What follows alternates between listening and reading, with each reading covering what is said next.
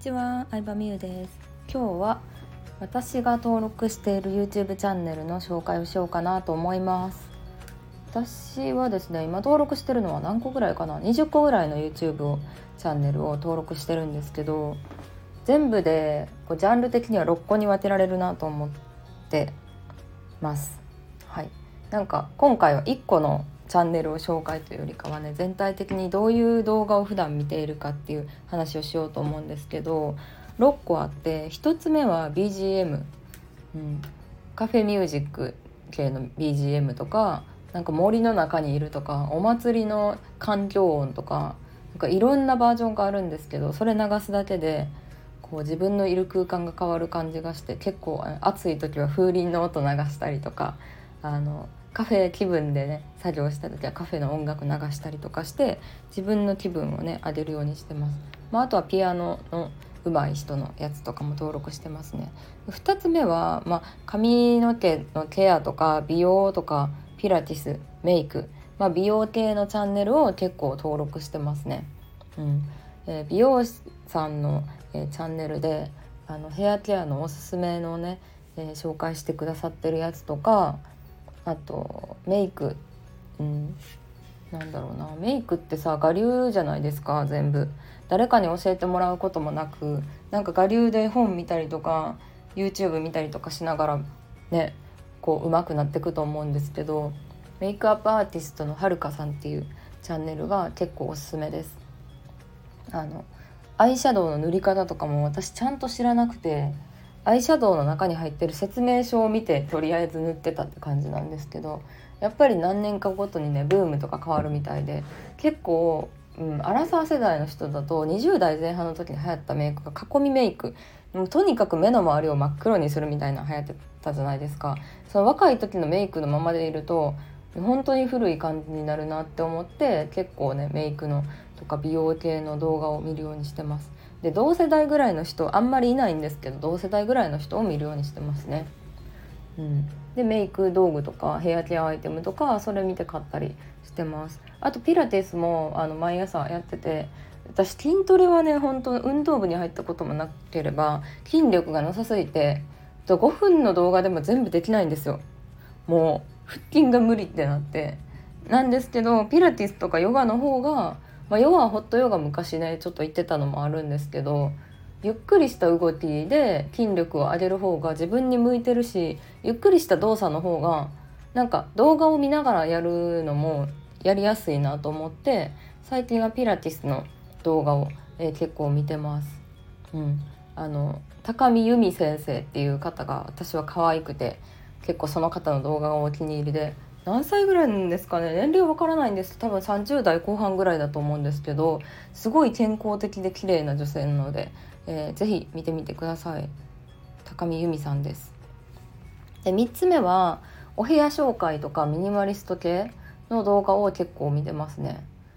でお部屋紹介はインテリアとかのセンスってすごい人いるじゃないですか。なので私もそういう人がこう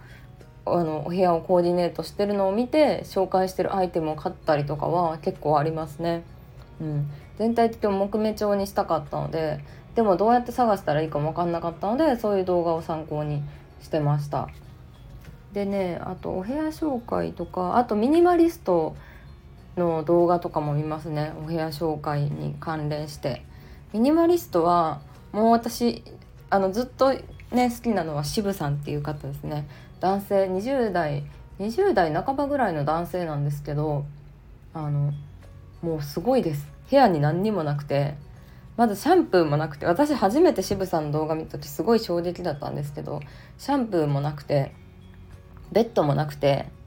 あの布団を直で引いて寝てるみたいな。もうとにかく物が少なすぎて動画と動画撮るのもスマホで撮ってるらしいんですけどスマホで撮りながらあのルンバが走ってるみたいな真っ白い部屋の何にもないところにルンバが走ってる走りながら動画撮ってはるんですけどちょっと渋さ見てみてほしいですね。私たち夫婦がミニマリストにハマるきっかけになった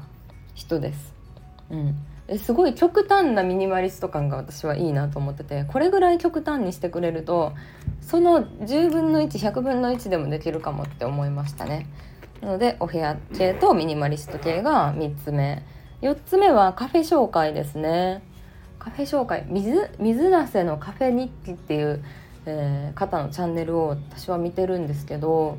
あの、まあ、関西に住んでる方みたいで神戸とか京都とか大阪のおすすめカフェをジャンル別にうんまああのジャンル別かな。お仕事する時とかデートの時とかそういう感じで紹介してくれててでカフェ紹介も結構あのグルメ本とか見たりするんですけどそれよりも実際に動画でね紹介されてるのってすごい分かりやすいなと思ったのでお部屋の感じとか景色とか。でたまにそれ見ていいなと思うところがあったらあの平日仕事しに行ったりとか普通に一人でカフェ行ったりとかしてますね。カフェ紹介でしたそう YouTube でねカフェ紹介をしてる人がいるっていうのはあんまり知らなかったので申請でしたでよえっと12345つ目は勉強系ですかね。勉強系はいろんなジャンルがあるんですけど1つ目はサラタメさん。サラリーマンのためのなんだっけ。なんか本要約をしてくれてるんですよね。本要約チャンネルでこうね自己啓発本とかマーケティングとかの世界で有名な本とか名前は聞いたことあるけど読むのだるいなみたいな本をまとめてくれてるので、まあ、サラタメさん自身は会社員をしながら YouTube をやってるんですけど本読むのが好きなのでそれをねまとめてくれてるのは本当にありがたいですね。エッセンスだけを知れるっていう感じで本も知ったかぶりができるっていう素晴らしいシステムだなと思います。私はねこれでも名著と言われてるような本は結構そこから、えー、知りましたね。サラタメさんめっちゃおすすめです。であと勉強系で言うとですねあ6個って言ったけど5個ですねこれも5個目なんですけどあのなんか勉強してる風景をタイムラプスとかにして YouTube にアップしてる学生さんとか結構いるんですよ。弁護士の勉強してますとか、まあ、中学生で高校受験の勉強してますとか、まあ、顔出ししてないんですけど人が勉強してる姿を見てモチベーション上げたりとかうんなんかそういう人たちがあの文房具を新しくリリース出してたりとかコラボして文房具を出してたりとかして結構夢あるなと思ってお勉強系のね動画はすごい好きですね。うん、で韓国って結構ね受験大国というか勉強熱心な人が多いんですけど韓国人のアカウントとかで割とインスタとか YouTube で自分が勉強してる風景とか毎日勉強した記録を SNS にアップしてる人とかも結構いたりして、うん、なんかそういうのすごいなんかいいなと思いますね。そう。であとそれぐらいですかね。まあそんな感じです。で振り返ってみるといわゆる YouTuber みたいなチャンネルはあんまり見てないかもしれないですね。永田敦彦の YouTube 大学も見て見てますけど見てるんですけどまあでもジャンルによってって感じですね。自分が興味あるのがあったら見るって感じなのでチャンネル登録はしてないしてなかったですね。うん。でおまけなんですけど1個めっちゃ面白いチャンネル最近見つけましてディスカバリーチャンネルってあるんですけどそれのミステリーバージョンディスカバリーチャンネルのミステリーバージョンで言ったらあの世界各地で起こった未解決ハイジャック事件とか古代エジプトの謎に迫るとかマヤ文明がなぜ滅亡したのかとかあのそういう何ですかそういうあのドキュメンタリー映像がいっぱいアップされてるチャンネルがあるんですよ。しかも結構ちゃんとしたドキュメンタリーでまあ、その未解決ハイジャック事件とかは何年前もう1970年代ぐらいの話なので50年ぐらい前の事件なんですけどつい最近の AI 技術で犯人の顔とかその証拠品から新たなあの新たな証拠が見つかったりとかっていう感じでなんか事件に迫ってってるようなドキュメンタリーなんですよね。めっちゃ面白いです。ID Investigation Discovery っていうタイトル。タイトルです。はい。で私こういうなんだろうな事実に基づいた話が好きですね割と。とかなんか人がどういうこと考えてるかとかを考えたりとか知るのがすごい好きなので心理学だったりとか。うん。でまあ、結構こういう事件は昔から大好きであのバミューダトライアングルっていうエリアがあるんですけど飛行機がなぜか消えるとかなんか飛行機がなぜかこう墜落しやすいなんか場所があるんですよトライアングルの。まあ、ただ単に気候が悪いとかそういう感じだと思うんですけどとかなんかもうオーバーツって言われてるもう人間が存在し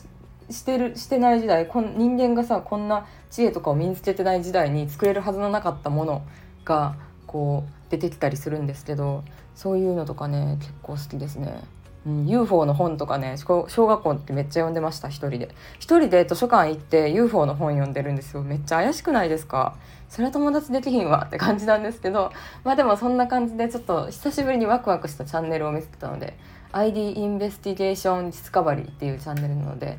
よかった。見てみてください、まあ、結構さそういうのって役立つと思うんですよね。例えば雪山遭難した時にさどうやって生還した人は何をしてたかみたいなのあるじゃないですか。アンビリーバボーとかでも。アンビリーバボーもすっごい好きだったんですけどそういうなんか雪山で遭難した時にどうするかとかでもなんかちょっとでも知識として知ってたら生還確率上がるんじゃないかなとか周りの人に教えれるんじゃないかなとか思ったりもするのでうん、そういう危機管理能力をねこれからも上げていきたいなと 思います。ということで今日は YouTube 見ている YouTube チャンネルの紹介でした。ありがとうございました。